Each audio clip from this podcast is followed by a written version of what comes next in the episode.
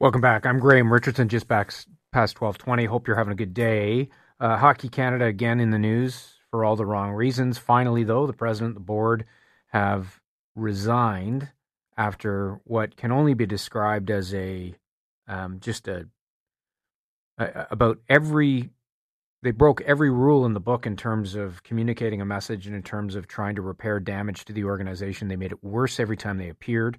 The last appearance in front of Parliament was the worst by far. When you have the Prime Minister of the country suggesting that he can just start a new organization and replace it, and they just need to go, and they still didn't seem to get the message. They finally got the message over the weekend.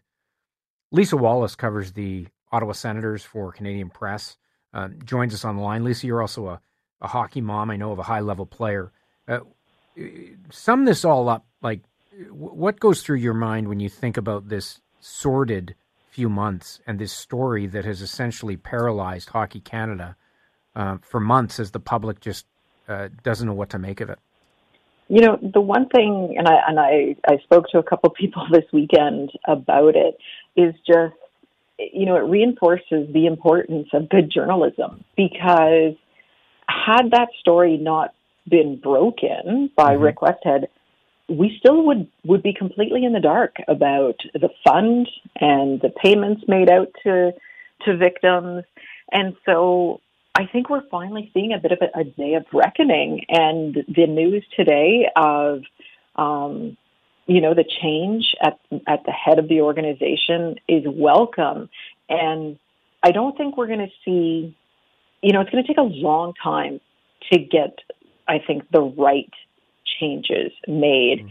And, you know, Bauer uh, Canada, who, you know, they withheld, they decided to pull their financial support, I think really, you know, made a good point and said maybe it's time to blow it all up and start over. And I mm. think now the fact that, you know, we've seen the changes at the board has stepped down and Scott Smith has resigned it's time to really bring in fresh voices and new perspectives that reflect Canada's culture and, and those who are playing the game from the grassroots level.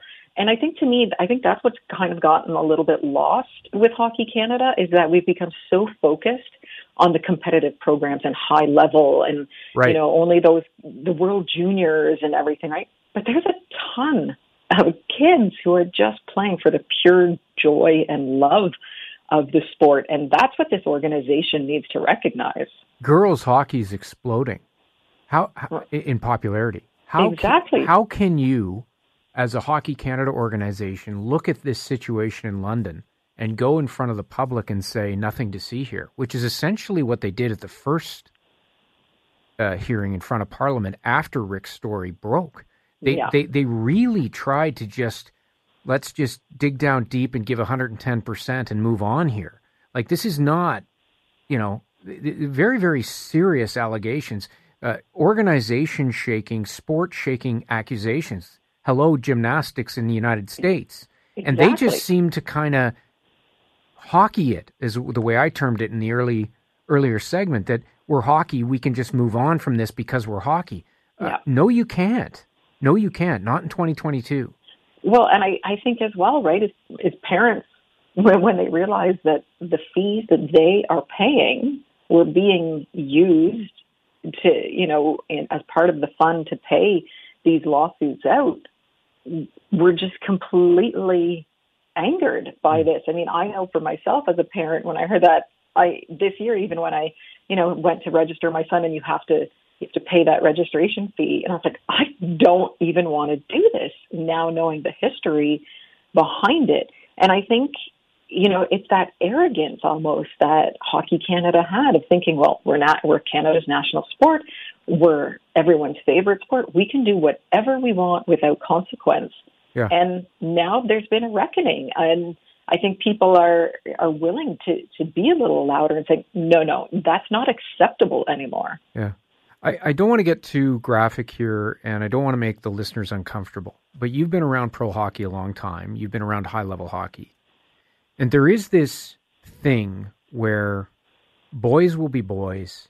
You know this attitude, Um, many of them are soon to be millionaires in this junior case. And NHL players, I look at the Cole situation with the Tampa Bay Lightning, you know, there is this feeling like they are going to behave in this way on the road sometimes. There's going to be drinking in some cases. And this kind of thing has happened all along or for a long time. Yeah. That attitude, how much do you think permeated the organization to the top levels of Hockey Canada? In that if in that these are these the London group were were and are stars in the making and about to be stars, if not already stars. How much of that sort of protective, sort of this is what's always gone on, do you think permeated the organization at Hockey Canada? To to an outstanding level, right? And I think this is the thing: is it's you wonder and you look back and you say, where along the way did it become acceptable to just sort of say, "Oh, boys will be boys." It's right. just part of it's just part of the sport. It's you know it's accept. And I you know I've covered from when I started out as a reporter 25 years ago, and I covered a lot of junior hockey. And you know I look back at some of the things that I saw and I experienced and everything, and there was that attitude permeated everything. That it was like, oh, you know, just you just got to let it go. This is the way hockey is you know, you got to have a bit of a tougher skin. Right. And, you know, and it's something that for me as a parent to my own son, I have drilled into him the importance of respect and that you need to find that strength of character to stand up if you are in a bad situation or you're seeing the wrong thing. But it's that, you know, we have had generation after generation that have just you know, shared that message of, hey, I've got mm. your back. Don't worry. What happens on the road stays on the road. Right. Or, you know, and I think that's the thing is you need to start and bring in people who firmly believe this is not acceptable yeah. and it needs to change. And that's got to be mm. even at your grassroots level because I have seen it even in, you know, minor hockey in the last few years is that it's it's whether it's coaches or volunteers who they're all hoping oh, I'm going to make it to that next level, right? It's I want to make mm-hmm. it and I want to get to the pros. So they're willing sometimes to sacrifice their scruples just in the hope that you're going to you're going to make it to that next level, and that's not right. Yeah. So I think you need a diversity of voices, and it can't just be. You know, it used to be, oh, what do you know? You didn't play at a high level or you don't have the background. Well, you know what? Maybe that's a good thing. Yeah. Maybe I'm going to bring a new new set of eyes to this and bring fresh ideas to the table. So I think now you look and you have a blank slate and you've got to get it right.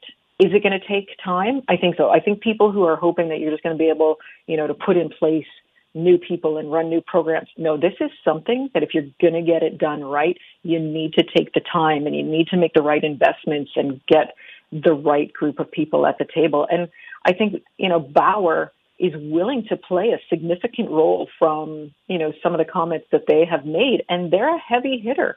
And to me, the fact that they were willing to pull their sponsorship because they didn't like the direction Hockey Canada going in speaks volumes, but still recognized we're gonna we're gonna still support girls and women's hockey because that needs that support.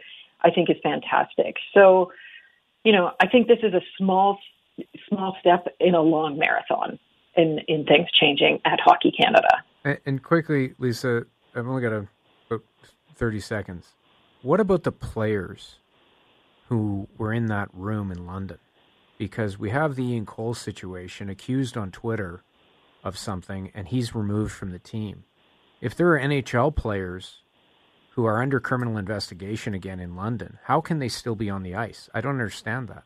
You know well, I mean? and right, and this is something I, I just I spoke to a pretty well connected coach this weekend, and he just said he goes, "How do these players look at themselves in the mirror?" He goes, "Because chances are, he goes, they either have a sister or they have cousins, they have yeah. mothers, and you watched this happen or you are aware of it, and you've done nothing." Lisa Wallace, out of time. Thank you very much.